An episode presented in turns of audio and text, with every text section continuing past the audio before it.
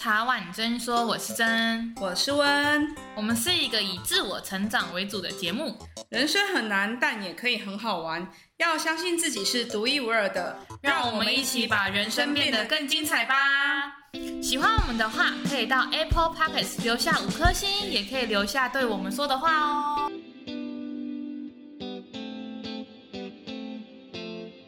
我们今天超级开心，再次邀请到 Echo 来跟我们聊聊创业中要有哪些心理建设。希望大家听完上面那一集的人都还可以，就是不要紧张，知道吗？但 如果你是点进去这一集的人，欢迎你先去听上一集哦，因为你可能听完上一集之后就不会想没有啊，就不会想听这一集，喂，就可以比较知道。这一集我们是上一集的延伸版，这样。那我们还是一样，请 Echo 自我介绍一下。嗨，各位茶碗真的听众，大家好，我是 Echo。之前我们有开过一间咖啡厅，所以这一两集都是以啊、之前开过店，然后创过业的身份来做分享，不能说是教或者是建议，就是来做分享。那因为创业有很多的问题啊，可能说你现在遭遇的问题刚好是我之前有遇过的，那我可能就可以做一些分享，这样。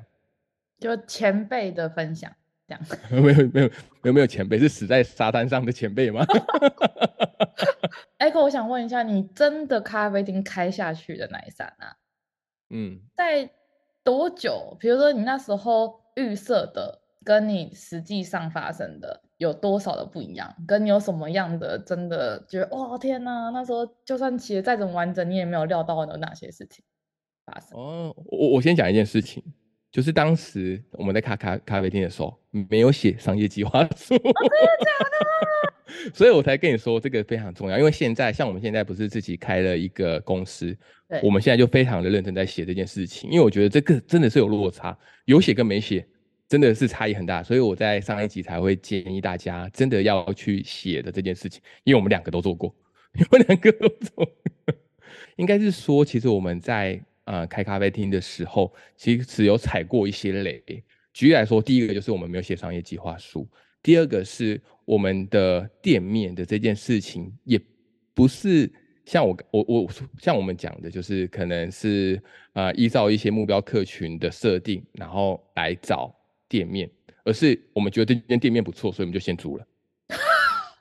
我觉得完全打脸你上一集的分享，没错，所以我就说这个东西，你才会知道说你啊、如果没有照了本来的设定去设定的时候，你会有多辛苦，因为你很多东西，不管是你的商品、你的服务或你的客群，或者是你的呃，可能说你的套餐这种东西，你都要重新去思考、重新去包装。但这件事很吊诡啊，因为这东西。本来是你应该先想好的，所以才会变成说，我会我在上一集的时候才会特别的去建议说，哦，你有一些东西必须要先去设定好之后才去找店面。会这样建议原因是因为我们有吃过这个亏，我有我们有吃过非常大的一个亏。对，那这件事情就会变成非常重要。我想要帮大家问一个问题，TA 的设定跟选择，嗯，这到底怎么做？因为你看，像我虽然是做自媒体，然后我没有盈利的茶碗真说。但是我当时其实我设我设定的 TA 跟现在的 TA 是呈数据呈现出来是完全不一样的，因为我觉得这个好难设定哦，因为市场的活活动力跟弹性跟你的主题或是你的来宾很多东西是不可控，就像我们刚刚做了上一集所说的，比如说人口密度分析啊、消费消费力啊什么什么这些也好，我还是很难去知道我的这些受众到底能不能击中他们的痛点。对对对，应该是这样说，就是你我们的我们在做目标客群设定的时候，你会先啊，你会先有一个轮廓嘛，就不管是像你你你在做的时候，你应该也是这样子，就是你会有一个先有一个轮廓出来。实体店面跟我们讲的这种 p a c k a g e 可能比较不一样的地方是，你的产品会影响的非常的大。就是举我们当初可能说要以学生作为我们的 TA 的时候，那你你转变的身份就是，那他们会需要什么吗？可能说他们会需要的，呃因为我们那时候一直觉得咖啡厅其实它算是比较高消费的东西，就算是学生好了，他也不可能每天来吃啊，对吧？不可能每天每天说哦，我们去吃个咖啡厅，我们去吃个咖啡，不太可能。所以通常我们我们在设定的时候，通常我们都是会搭配着我们的商品去做设定，可能我们会去做一些呃双人套餐，那我们想要锁定的 TA 可能就是呃情侣，嗯，可能说情侣他们会一起来用餐，那这时候我们才，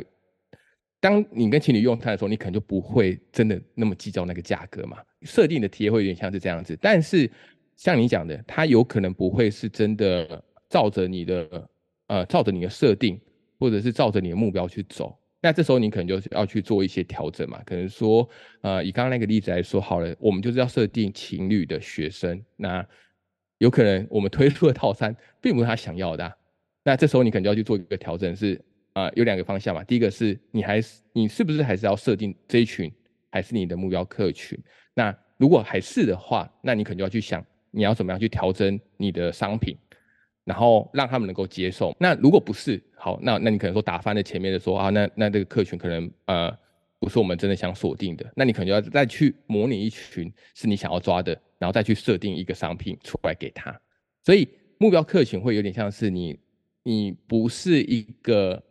不是一个结果，它比较像是一个动态的调整，滚动式的调整。对对对对对，没错没错，就像就像有有点像你的，你的客群可能说一开始跟你想的不太一样，可能说会听茶碗蒸的人会呃，举来说，可能你会界定的一个年龄区段嘛，那可能会以女生为主，类似这样子。但后来如果数据相反的话，那你是不是就会，你你一样会有两条路嘛？第一条是你好吗？假如说男生比较多，那你可能就会去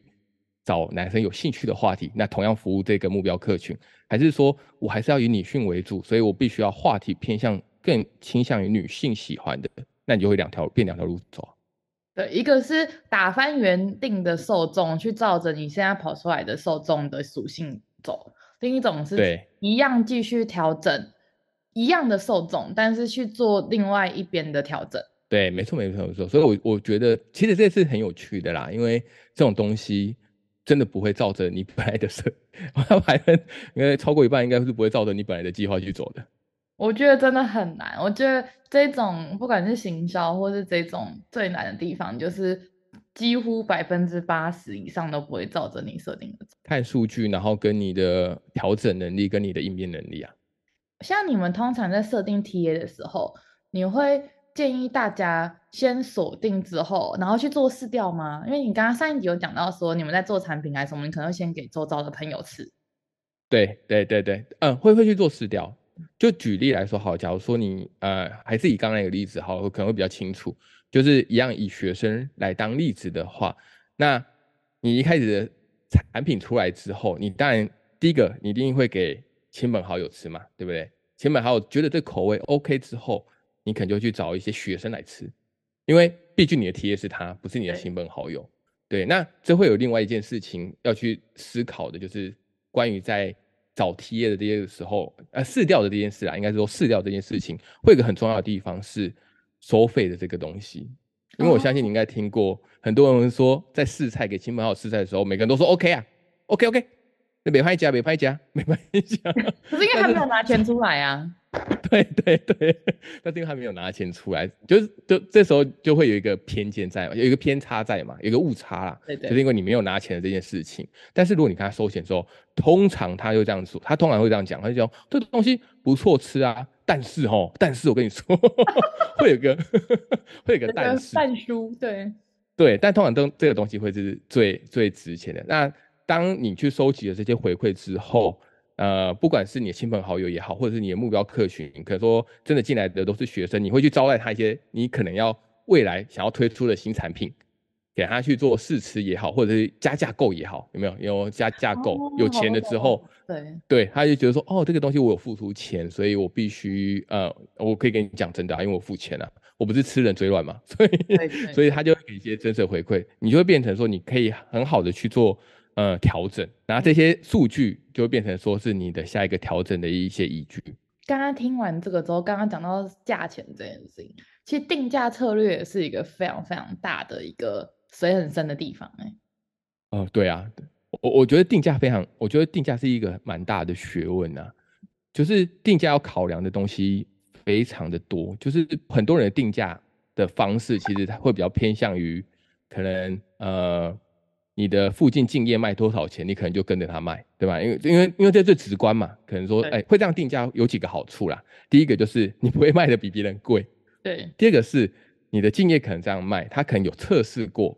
附近周遭的人他的消费就这样，就是会回到我们之前讲的那个消费力的部分，对，对嘛？因为有可能消费差太多，你卖不出去啊。但是我因为这样子之后，我可能我跟着你定价，因为你有试过。我给你定价之后，我肯定会卖出去这个产品，这是两个面向。那还有第三个面向，就是你的成本这件事情，你自己的成本要抓多少，你的毛利要抓多少，你要赚多少钱，你可能跟别人不一样啊，因为你可能进价比别人贵啊，你不可能跟他卖一样的价格，那就赔死了。对对，人家可能，对啊，人家可能规模比你大，进价就是比你便宜，那你怎么办？那这时候你可能就有另外一个思考的方向。所以我一直觉得定价这个东西蛮有趣的，这是。非常值得去思考的东西，但他要做的东西并不是只是抄抄别人定价是多少而已，呃，你可能要做非常多的功课。我真的觉得大家听还听到这里都要先给一个拍拍手。我是已经不想创业了，我也不想创，你不要这样啊，你不要劝退，你不要劝退我的潜在 TA 啊。没有啦，开玩笑，应该是说，我觉得大家可能都看到创业的美好，可是我觉得真的可以忍下来去听完这些东西。然后一个一个下去做，然后我觉得这样子创业的成功率应该会比较可以提升，嗯、因为不是很多人都说，如果可以撑过五年的创业，好像剩不到三趴，嗯嗯嗯，然后可能五年以上，或是更以上，可能更不到一趴。然后我觉得现在这样的市场，因为你们如果以实体商店来讲，他还要去跟线上的市场打的话。它的固定成本就比人家多了，没错，没错，没错，没错，嗯，对，它的存活率又会更低，而且台湾人，我自己觉得，我现在看下来，跟我在工作上我遇到最多的状况，这你就是销价竞争。对啊，现在，然后重点是成本越来越贵，但是你东西越卖越便宜，哪里怪怪的？每个地方都怪怪的。对，哪里好像怪怪的？对啊，因为成本真的现在以呃很多人在做餐饮业来说的话。那个成本真的一直上涨啊！我们举之前那个蛋来说好了，对，那蛋哇 K 啊呢？那蛋，嗯，之前不是你有时候去早餐店要加蛋的时候，它不是一颗二十，还一颗十五？对对对对，超贵的，吓死人！对，真的吓死人，所以它的成本是一直在上升的啦。那牵扯到呃，牵扯到未来，我一直觉得未来我们的不管是通货膨胀也好，或者是怎么样，就只可能上升啦，不，东西只会越来越贵啊。因为当店家没办法自己吸收的时候，他只能转嫁给消费者，他不可能没赚钱嘛。所以我觉得以现在来说的话，就是你的开店，像我们刚刚前面提到或上一集提到的，就是你的开店的准备这件事情，最主要你为什么要准备那么多的原因，就是因为你想要增加你开店的成功率嘛。这其实是最最主要的一个目的啊，降低很多的不确定因素，然后增加你的成功率，就就是很简单来说就是这样子。以你对于你开店啊到现在这样的观察。你觉得通常停损点要怎么设？因为我觉得好多人，不要说像我自己，虽然没有创过业，可是我有些朋友是创业的。嗯、然后我觉得叫他们设停损，或者是这这个店就是他的，就像很多人他可能是一生就是想要创业嘛，对，他请进了他的，也不能说家产了啊，反正但是他就存了好几年，对对对，嗯、可能存了好多年。然后去做这件事情，不管投资了他的时间、他的钱、他的精力，你要他设个停损，或者你要他关起来，我相信这是一个非常非常非常非常难的决定。对对。那怎么样在停损这件事情上面设一个终点？你觉得是是怎么样建议大家的？这这其实有一个蛮有蛮蛮多人在讲的一件事情，其实。我问你问题哦，你觉得开店比较容易还是关店比较容易？对啊，我觉得都不容易诶。硬要选的话，我觉得关店比较容易。但但你有想过吗？其实开店这个东西啊，不管我们刚刚前面讲了几大堆，对这种东西啊，其实只要有钱就好了。但是关店这个东西，你变得你有很多的东西必须要去做处理。最大的一个。最大一个例子就好了，就是你股东的共识。很多人在创业的时候啊，你找了几个股东进来，大家都是非常有冲劲的哦。哎、嗯，开了开了，我钱投进去，我们就开，我们就来开，对吧？但是停损点这个东西，就是关键的这件事情啊，在股东的共识变得异常的重要。因为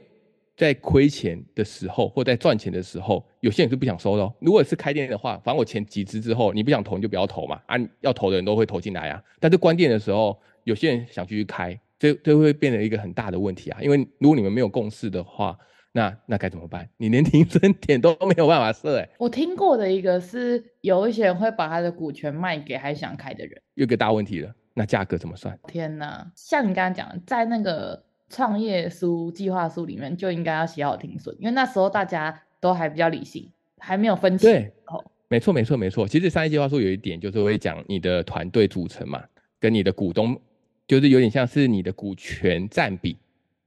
就是股权分配啦，那股权分配其中有一块很重要，除了说你们每个人出资的是多少，会持股多少之外，还有一个但书，就是你们可能必须要去写清楚的是，如果要退出，或者是你们有人要做停损的时候，你们的股份是如何计价？像你讲的嘛，他要卖回来嘛，那卖回来的时候要怎么计价？那这又会牵扯到另外一块，就是。赚钱时的价格跟亏钱时的价格一定不可能一样，所以你可能必须要去分别的列出说，哦，如果是在赚钱的时候，有些人是他赚钱的时候他也不想玩啦，他可能急需用钱，我要把钱拿回来啊。那这时候，呃，还想继续玩的这些人，要用多少的价格把它买回来，这是一件嘛。那另外一个是亏钱，亏钱就不用说了嘛，我都觉得在烧钱了，我就不想在你们现在要增资，我就不想花钱啦，我就觉得这个生意已经感觉没希望啦，那怎么办呢？那我是不是要再花另外一个价格让我？让我卖给你嘛？对，呃，在讨论停损点之前，可能就要先去思考这件事情，就是你们股东的共识是不是一致的？变化因素拿掉好了，就是独资就没有这个因素了嘛？就独资，我我想要收我就收，我受不了了我要收了。对，那这件事情的时候，可能就是会回到我们刚刚前面有讨论到的，就是你觉得。你真正能有多少时间没有收入的这件事情，就是你的停损点了。哦，因为中堂会收的人，应该都是亏钱的嘛，都是撑不下去的啦，对吗？如果你真的很赚钱的话，同嗯，我觉得也不能说全部的人啦，可能说呃，可能八十九十趴他是不会想收的嘛，所以等于说有八九十趴的人是因为亏钱他才想收嘛。对，对，那就会回归到我们之前讨论到的问题，就是你能够忍受多少？没有收入的这个期间，或者你能你够你能够忍受多少的亏损，在这变成你你还要先设定了。那时候我自己的设定是这样，我自己的设定是一年，我就是给自己一年。假如我都没收入，我要吃老本，那我就是只能呃一年的时间，我给自己一年的时间这样子。问一个问题嘛，是不是 COVID 真的有加速很多人的存亡？定的啦，我我觉得 COVID 的时候应该是这样说。那时候我就有有有去思考一件事情，就是。在餐饮业，因为餐饮业有不同的类类别嘛，对不对？那当疫情来的时候，最容易再见的是哪一？最容易 拜拜的是哪一些店？其实就像就是我们咖啡厅，我们咖啡厅，我一直觉得是因为我们那时候当然有试过，因为我们还是希望它可以存活，所以我们会试过很多不同的营运模式嘛，可能说去找外送平台，甚至我们自己来做外送都没有问题。但是，呃，这会牵扯到另外一件事情是，以前我们在内内用跟外带的占比。可能就是九比一嘛，非常少的外带。但当我们疫情来的时候，我们可能变成整个比例是反过来的。可能说我的内容只能占一，甚至我内容是零哦。对。那这时候我不管我的产品，你看哦，我的包材全部都要重买。对。因为可能说我们像我们之前有，我们那时候很有名的是我们的咖喱饭，哎、欸，咖啡厅咖喱饭很有名，不务正业。对，然后像我们咖喱饭。嗯，在以前的时候，可能我们啊、呃、在做外送外带没有那么多的时候，我们是以内用为主，那就是用餐盘来装啦。但是因为你是外送外带，所以变成说你要去买包材，咖喱饭那种东西，你又不可能直接淋在饭上面，因为送到别人手上，他就觉得哎，都那个饭可能都变黏黏湿湿的，就变成说你要重新去思考这个东西。呃，疫情的这件事情的话，我们那时候损损失就变得非常严重，因为我记得我们那时候刚疫情的时候是直接。雪崩式下跌，营业额是雪崩式下跌，因为没法救，因为很多人来吃咖啡厅是来吃氛围的嘛。对对，对，那没那那就没办法，对，所以很多像我们咖啡厅，甚至是早午餐餐这种，可能都会是第一波受到影响的店家。那我觉得比较不会受到影响的店家，会比较像是举例来说，像手摇饮，手摇饮很多人就是外送外带啊，对，他不没有订没有没有内用啊，所以顶多就只是 Uber 送或者是。呃，店里人自己送，就只有差这个。对，那这是第一种。那第二种是比较偏向于像那种餐饮小吃，像卤肉饭店，大家要吃都是吃 CP 值啊，就是不是我我也不是说你装潢多好我才去吃啊，或者怎么样，呃呃，撇除掉一些比较精致的卤肉饭呐，可能说家里附近的夜市的那种的，可能就是比较呃呷粗饱这一种，我都我都觉得它影响反而不会那么大。但是如果像我们咖啡厅啊、早午餐这种，哦，真的是真的是那个营业额，你看，对啊 对，那营业额你一看你就觉得哇，那个感觉好像撑不了多久哎，因为算一算就觉得撑不了多久。对啊，所以所以我觉得可以去思考的是，呃，那时候呃拉回到疫情的一个的话，就是可以去思考的是类用类别来做思考，就是不同的类别、不同的服务客群，可能就会造就成不不一样的结果。可是你看，我看我们不管做多么多么缜密的一个商业计划书也好，都不会有人预料到 COVID 的、啊、COVID 还不止餐，就是不止餐餐饮业。旅宿业啊，各个其实娱乐业偏娱乐产业几乎都死一票。对，这太难了啦，因为像什么 KTV 嘛，然后旅行业啊，或者是饭店业，这已经是不可变因素啦。但是也没有办法，因为这种不可变因素而不去做前面的功课嘛。对，当然当然。对对对对，所以变成说这种，其实我们我们像我们也是就是死在这一波上面的啊。那你觉得通常开业之后，大概几个月之后？会是一个比较稳定的、正确的观察点，因为你知道很多人都说，你刚开店的时候，你一定会有一些刚开店的红利。嗯嗯嗯，说大家亲朋好友会去旁听嘛，然后然后你刚开的人会吸引一些陌生人，哎，这里怎么突然开一间店，什么什么这样。就是前几个月好像都是有一点点大家揪心揪心，就是抢进的那一种。对，我我觉得呃这件事情其实应该要有两点来做思考，哎，就是它不。以我来看这件事的时候，我不会用一个绝对的时间来看，我会分两个来看。一个是你的促销，因为像你讲的，很多尝鲜的是为了促销而来的，嗯，对吧？他说哦，这比较便宜，哦，我假 快买呀，我我再讲啊，但当我恢复成原价，他他们不会来了。对，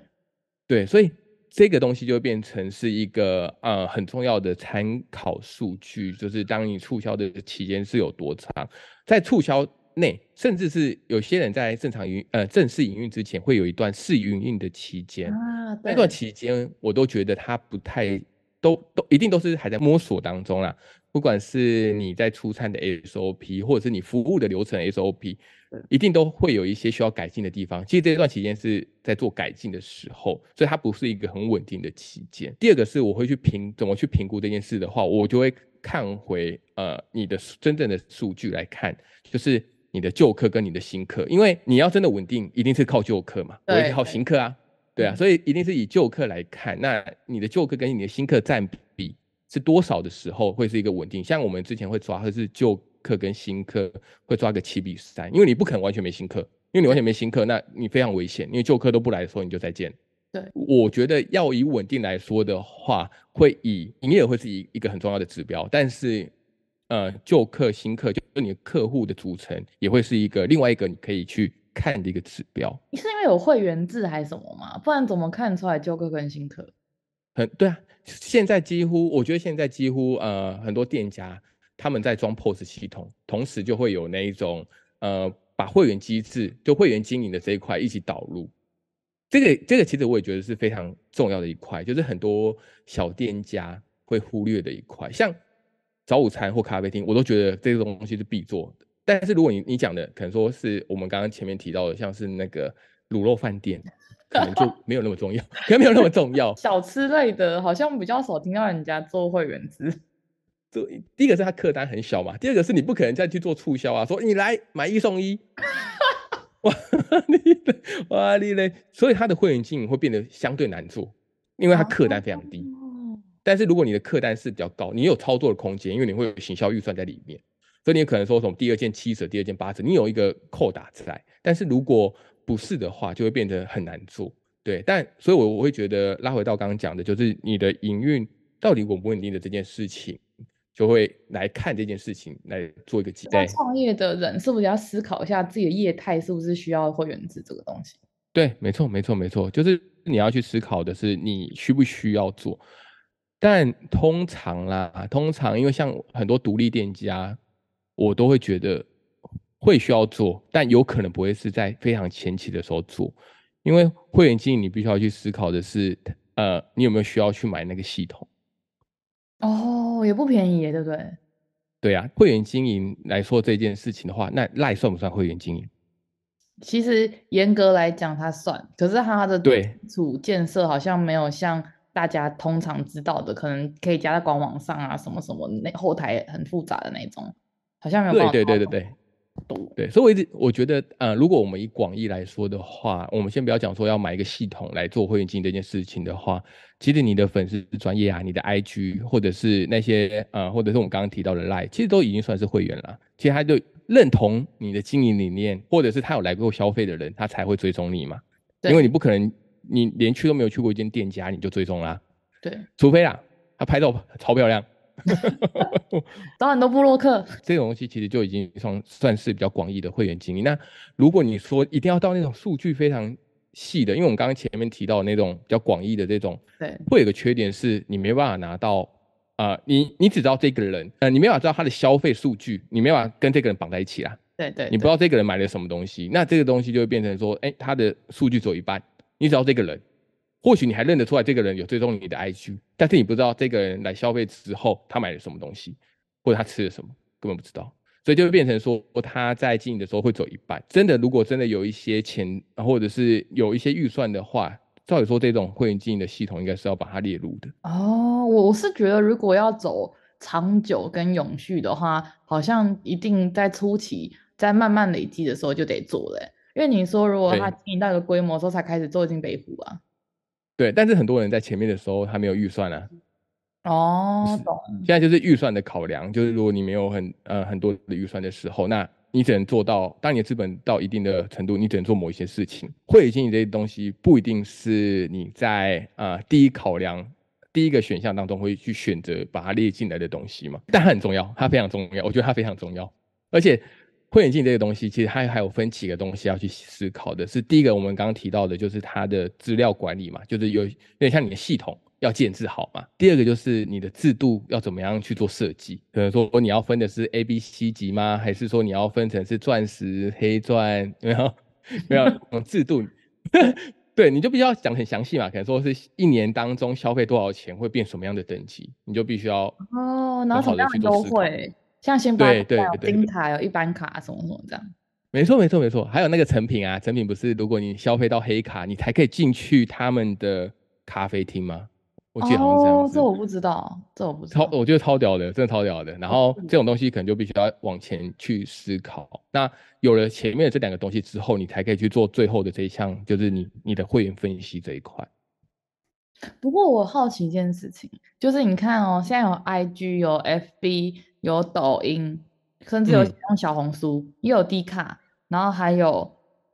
Line。请问，对，他如果是艺人公司，或者他就是一个咖啡厅，好的假设，他可不可以选几个经营啊？因为我有时候都发现，蛮多人他就是跟风的经营，变成他什么都做，什么都做不精。因为其实很多这种社群的状状况，它其实就是让别人看到你。可是，如果你什么都做的时候，因为每个平台的演算法，或者是每个平台它的照片尺寸啊、文章啊什么什么，是图文比例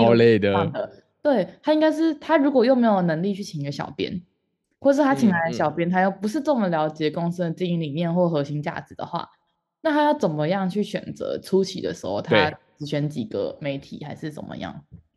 如呃，我想一下，如果是这样的话，我通我通常会呃，也是用两个方向去做思考。第一个方向是，你经营这一个呃社群媒体的目的是什么？那举例来说好了，你可能说我的目的就是我想要最大化曝光，我不管怎样，我就到最大化曝光。那你就只能找你，你就只能找那种新媒体去嘛，因为你才会有流量的红利嘛。对。所以你可能就会去做 TikTok，没有？因为因为你现在已经你你现在考量的不并不是说你要把它变成转化成什么样的东西，对对，你只是想要让人家认识你的店。那这时候你可能就会去列出，可能说我们刚刚讲的那么多不同的一个社群，你就可以去列出你的目的，然后来决定你有哪几个你要，有哪几个可能是你现在不需要的。有一个重点是需要知道的是，因为现在的社群媒体真的太多太多，真的多到无法想象，而且你在编制你的呃图文也好，或者你的照片也好，尺寸又不一样，对吧？等于说，对对，那图文比例也不一样，像脸书比较多，IG 就以图为什么这样？没错，所以等于说你做了一个东西，它是没有办法泛用的，它没有办法，我做一个东西之后，我用在五个平台。你等于说，你每个东西都要重新编辑，等于你做了人工，只是成效很差。对，哦，对，当然，当然，可能说，嗯，什么？对，对，对，我知道，可能说那个尺寸本来是十六比九，硬要转成九比十六，你就变超小的。可是很多人就是懒呐、啊，他就是有就好了。就是我是回到刚刚问 Echo 讲的，就是他的目的是什么？他是要拼转换吗？如果是转换的话，那他可能就要去一些比较会下广告，或是有办法连接自己官网或什么购物车的地方。对，还要可以追踪了。还有一个很重要的是，你要可以追踪它。然后第二个，还有一个第二个面向，除了我们刚刚讲的目的之外，还有第二个面面向，就是你要去看你的，又回归到你的目标客群这件事情了。就是呃，每一个平台它吸引的人是不太一样的。举例来说好了，可能说你想要吸引的是。有一点消费能力，势必他的年龄可能就大一些嘛，大一些。那你可能就会说，那你就是经营 FB，可能说社团或粉专，类似这样的逻辑去做思考。对啊，虽然说很多人说 FB 是老人用的，为什么？可是老人才会消费啊。对，但老人是比较有钱的。但但但呃，但有一个有一个重点是你这种社群那种东西啊，嗯，我会觉得它有很高的风险啦。就是第一个是你有可能突然被封账哦，对对对，真的。那你可能往呃以前你经营的东西就白费了，所以现在才会有另外一批人开始在讲说，你必须要有自己的系统嘛，不管说你是自己做一些模板的官网也好，或者你请别人设计也好，都都可以。但是你必须要有个地方是放你的会员资料，所以它会变得有点像，像我在思考这件事情的时候，其实我是把它有点像是漏斗来想这件事情。每个平台我都会尽量去做，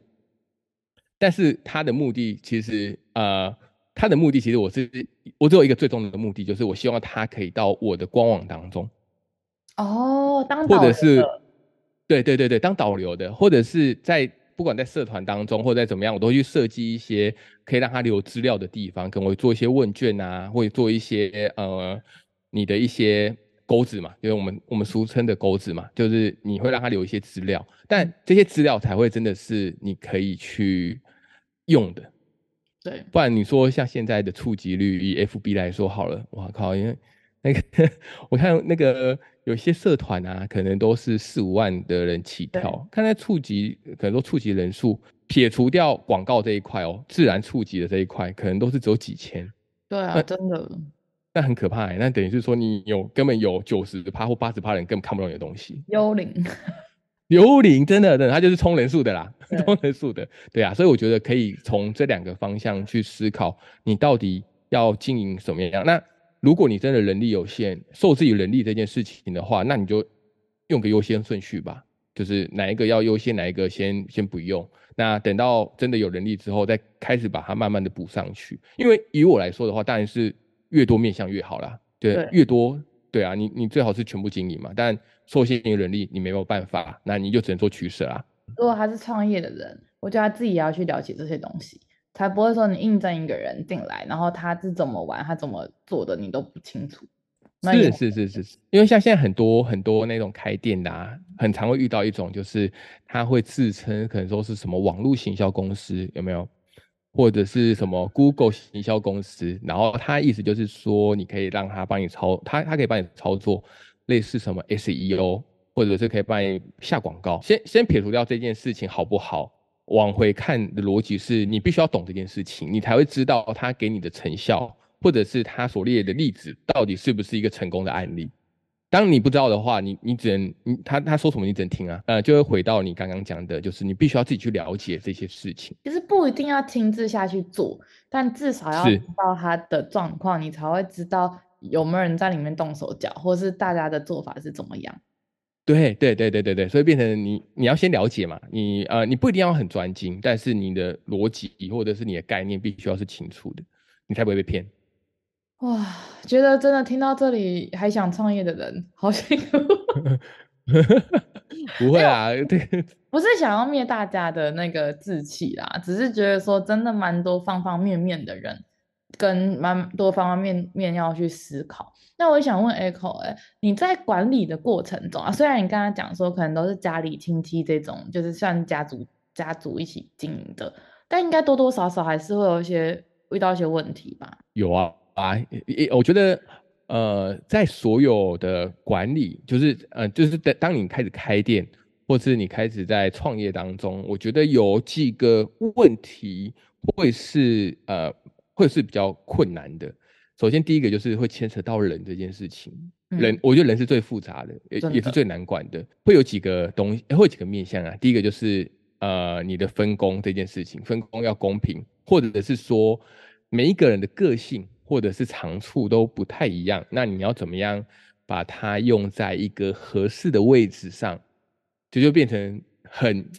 很讲究，很很多人会说是什么管理上的艺术吗？对，就是。你必须把它安置在一个正确的位置上面。如果一个人很有才能，但是他是在不同的位置上面的话，那可能就会变得是一场灾难。我觉得这个会是第一个很重要的一个问题，就是管人这件事情。那第二个的话，我会觉得以我们刚刚前面所提提到的这种像我们的这种独立店家来说的话，还有一个很困难的地方就是你的品牌，你的品牌。哦天哪，真的很难呢。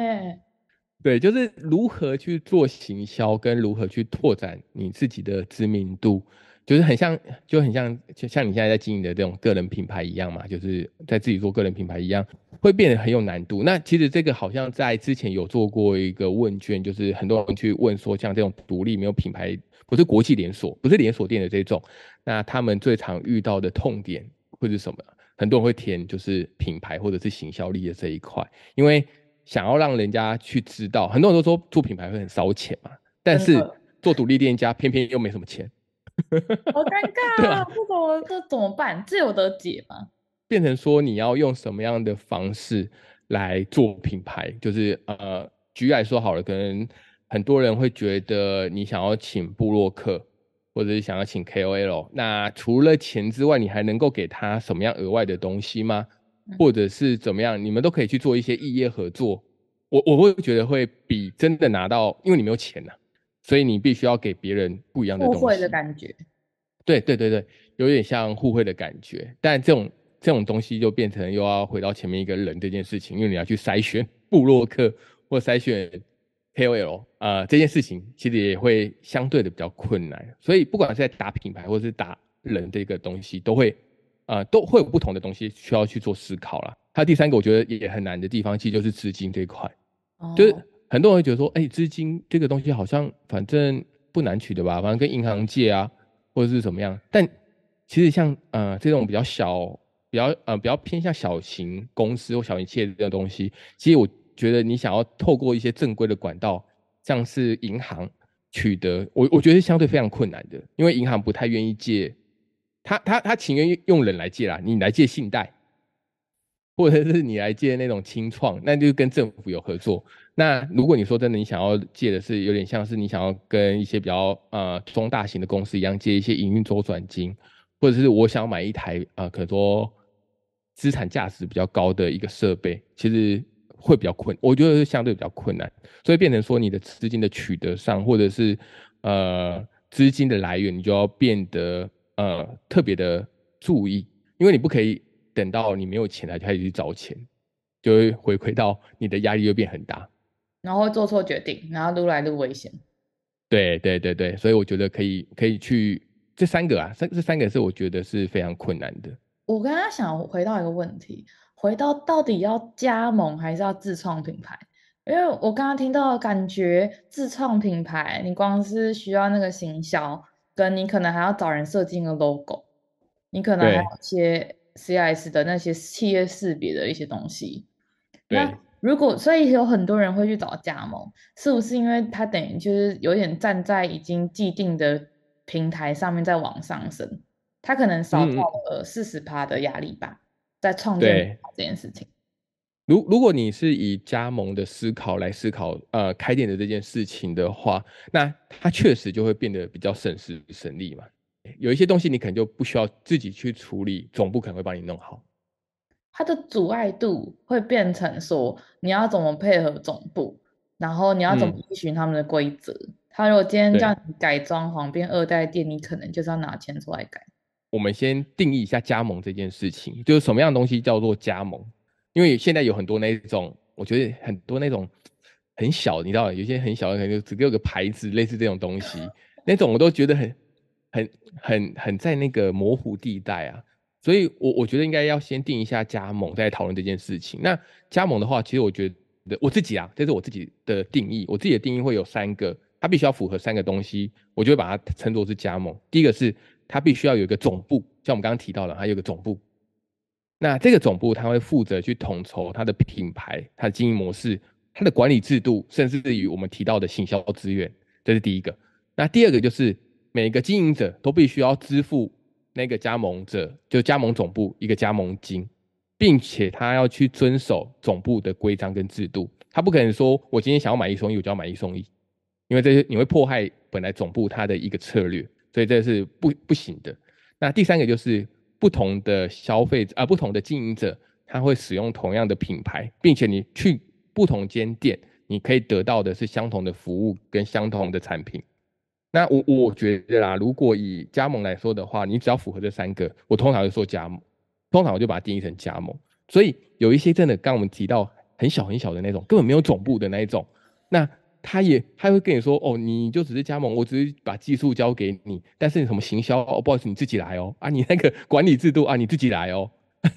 有没有？你像卖牌子的感觉。对，现在很常听到这种，我我我会把它撇除掉，是。它是加盟的这个东西，我们再回头来说，那加盟的好处是什么？所以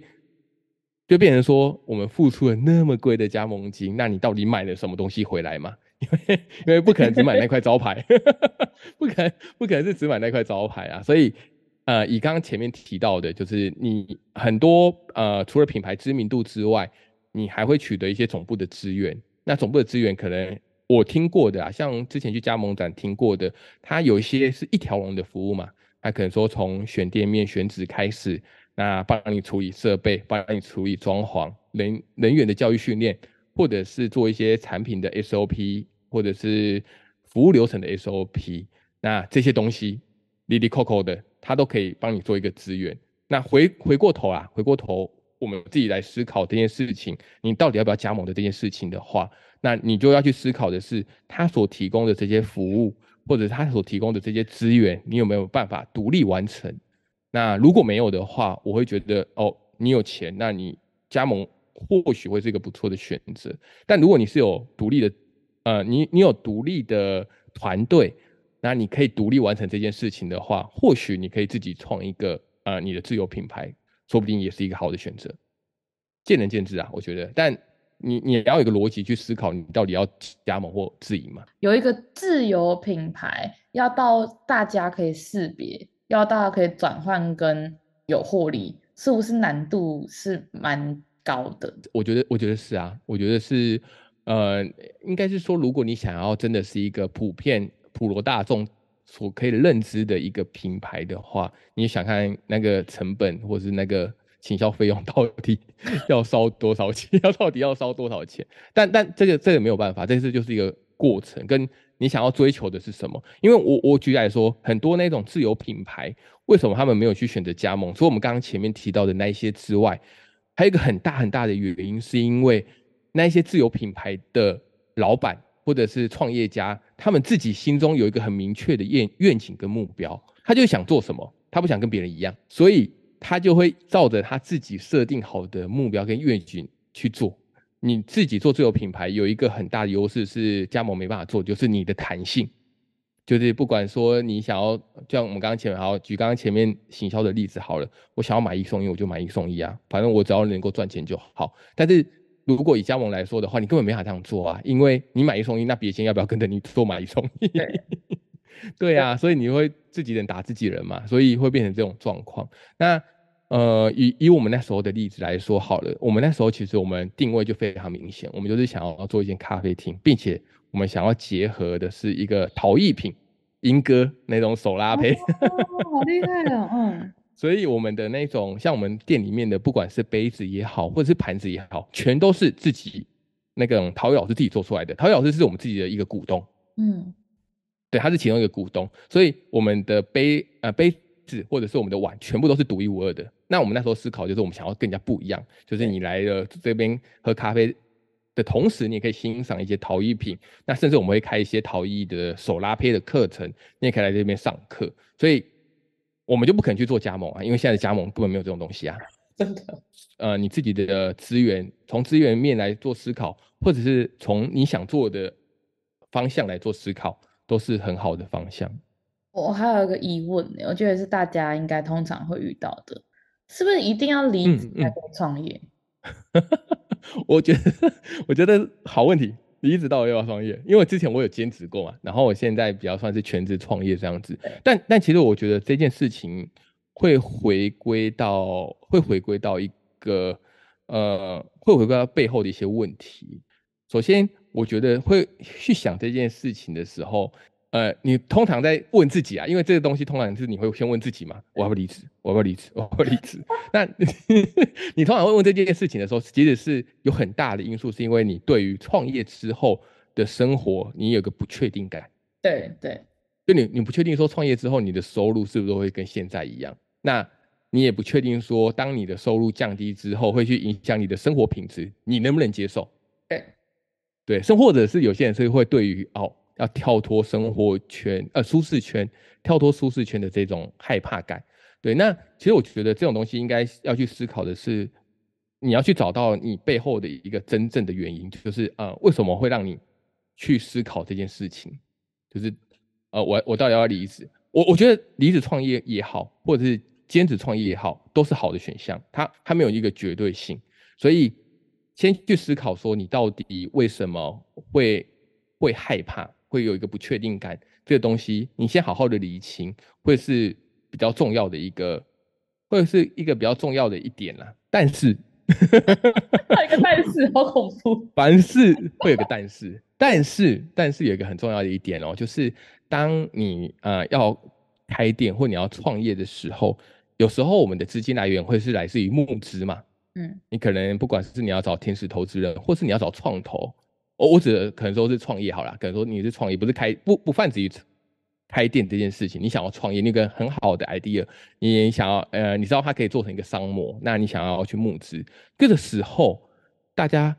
会非常的去在意说，假如说你是一个主导者，那你到底是不是兼职创业？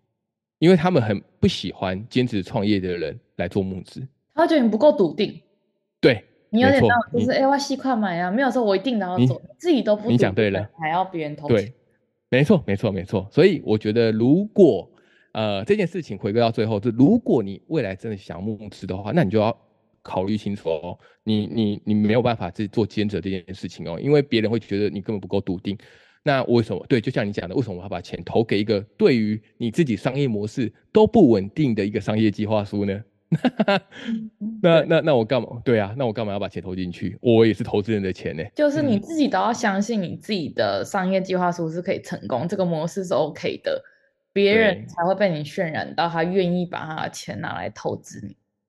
对，没错，没错，没错，没错，没错。不管是兼职创业或离职创业，我觉得都是它都是一个历程啊。所以我觉得呃，都可以好好去思考，你在兼职创业的时候，你能做到什么样的事情？我举例刚刚那个例子来说好了。你可能在前期的时候，你可能只要做兼职创业，你就把你的一些商业模式，或者是你可以做一些最小可行性产品去把它做清楚了。等到一切可能有一个呃有一些水准或一些成绩之后，你再全职创业，其实它没有一个绝对性啊，它并不是说你只能做 A 不能做 B 啊，它可以它可以它可以是一直线嘛，可能说你先做 A 再做 B，而不是说你你做 A 就不能做 B 嘛。可以先试水温的下去做，做到一定程度的时候，你再去衡量自己有没有想要聊楼梯的感觉。对对对对对，我觉得对对对，我觉得这样反的是相对来说，呃，你对于这种对你的风险是可控的嘛？哇，这样子听下来之后，觉得我不知道，我有时候觉得创业好像很难，但是又觉得好像没有很难。你看现在好多人在创业，形形色色的。不同种创业，嗯，不管是实体的、有形的、无形的，卖服务的、卖产品的，有好多人是卖课程、卖一些无形的服务。他可能当一个顾问，他可能做个什么，他可能录个课程，其实那个也算是一种创业。就是回到我刚刚讲的创业，它是一个商业模式，它可以为他自己获利跟变现，它其实就是一种创业。是是是是是，这感觉好像也是可大可小。对啊，所以就是看你自己的追求，然后跟你觉得你想要达到什么样的目标啦。我就我我我会觉得这反而会是最重要的一件事情。那我觉得最后想帮听众问一个问题：怎么样的人适合创业？以以逻辑来说啦，你通常会有一个你在市场上看到的一个一件事情，比如说这个东西是市场上没有的，或者是这个东西是市场上一直无法解决的东西。那但偏偏嗯。我刚好有解决的方法，我我觉得逻辑会是这样子，就是会有点像这样，呃，有一个问题，然后你有解决的方法，所以你会开始去思考这个这件这件事情的可行性，你会开始去评估你做这件事情所需要的资源，对，那当有这一整套出来的时候，因为这通常都还是在想法上或者是在试调上，并不用是真的。真的，呃，真的已经踏入了这块市场当中嘛？因为可能只是在 paperwork 上面。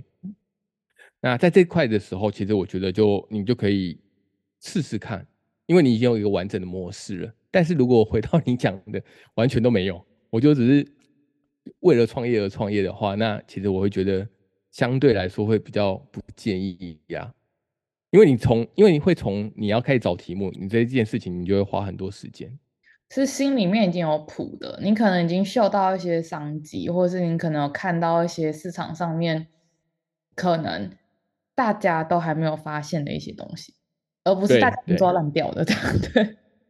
除除非你对于他呃大家相同的题目当中，你有一个更好的解决方式，对吧？你可能说大家虽然说大家已经是一片红海了，但是你有可能。呃，找到一个东西是更有效率的，或者是价格更低的，你也可以去做看看啊，也也无可厚非。反正就是在自己可以控管的状况下面，风险上面去做一些尝试啊。对，没错，没错，没错。那最后想要请 Echo 跟已经在创业的人讲一些建议。他现在已经创业了，他已经没有得去做这些商业，哎、嗯。创业的人还可以写商业计划书吗？已经 ing 了，可以啊。我觉得还，如果你还没有写的话，可以回头写，因为你可以回头重新检视自己的这件事情，我觉得是可以做的啊。我我觉得我没有什么建议啊。通常通常创业家跟创业家都是惺惺相惜的，因为他们知道这个坑有多深，所以呃。而且还有一个很重要的问题，就是啊，一个一个很重要的，所以大家在于呃创业的时候，大家应该都是以互相交流的心态，因为有可能像我刚刚前面有提到，就是有可能是他，我我现在想，我现在遭遇的问题是你本来遭遇过的，那你可能会给我一些建议嘛？你说，哎，我之前有遭遇过，我觉得有什么样好的方式可以把这些东西解决掉？对，那。有可能后来是反过来嘛？可能说你遭遇过的，你现在遭遇的问题是我遭遇过的，那我就可以给你一些建议嘛。所以我觉得，呃，通常在这些事情上面，我觉得是互相交流居多啊，没有没有什么太大的建议。对，但如果是在创业中的话，我我觉得是有几个剧我蛮想推荐的，可以大家可以去看看，就是。